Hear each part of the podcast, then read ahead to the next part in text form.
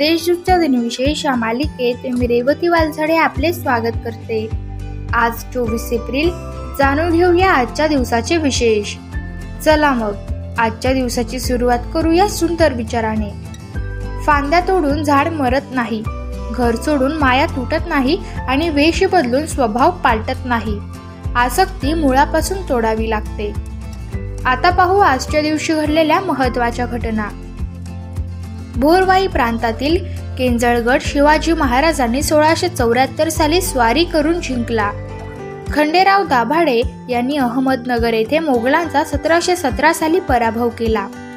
जगातील सर्वोत्तम ग्रंथालय लायब्ररी ऑफ काँग्रेसची अमेरिकेत अठराशे साली सुरुवात झाली.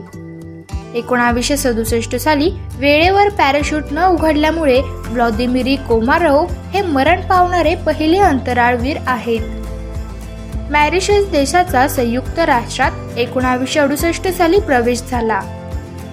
इंडियन एअरलाइन्सच्या फ्लाईट चारशे सत्तावीस या दिल्लीहून श्रीनगरला जाणाऱ्या विमानाचे अतिरेक्यांनी अपहरण केले.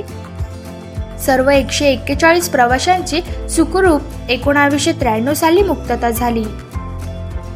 दोन हजार तेरा साली ढाका बांगलादेशमध्ये इमारत कोसळून अकराशे एकोणतीस जणांचा बळी गेला आणि पंचवीसशे जण जखमी झाले.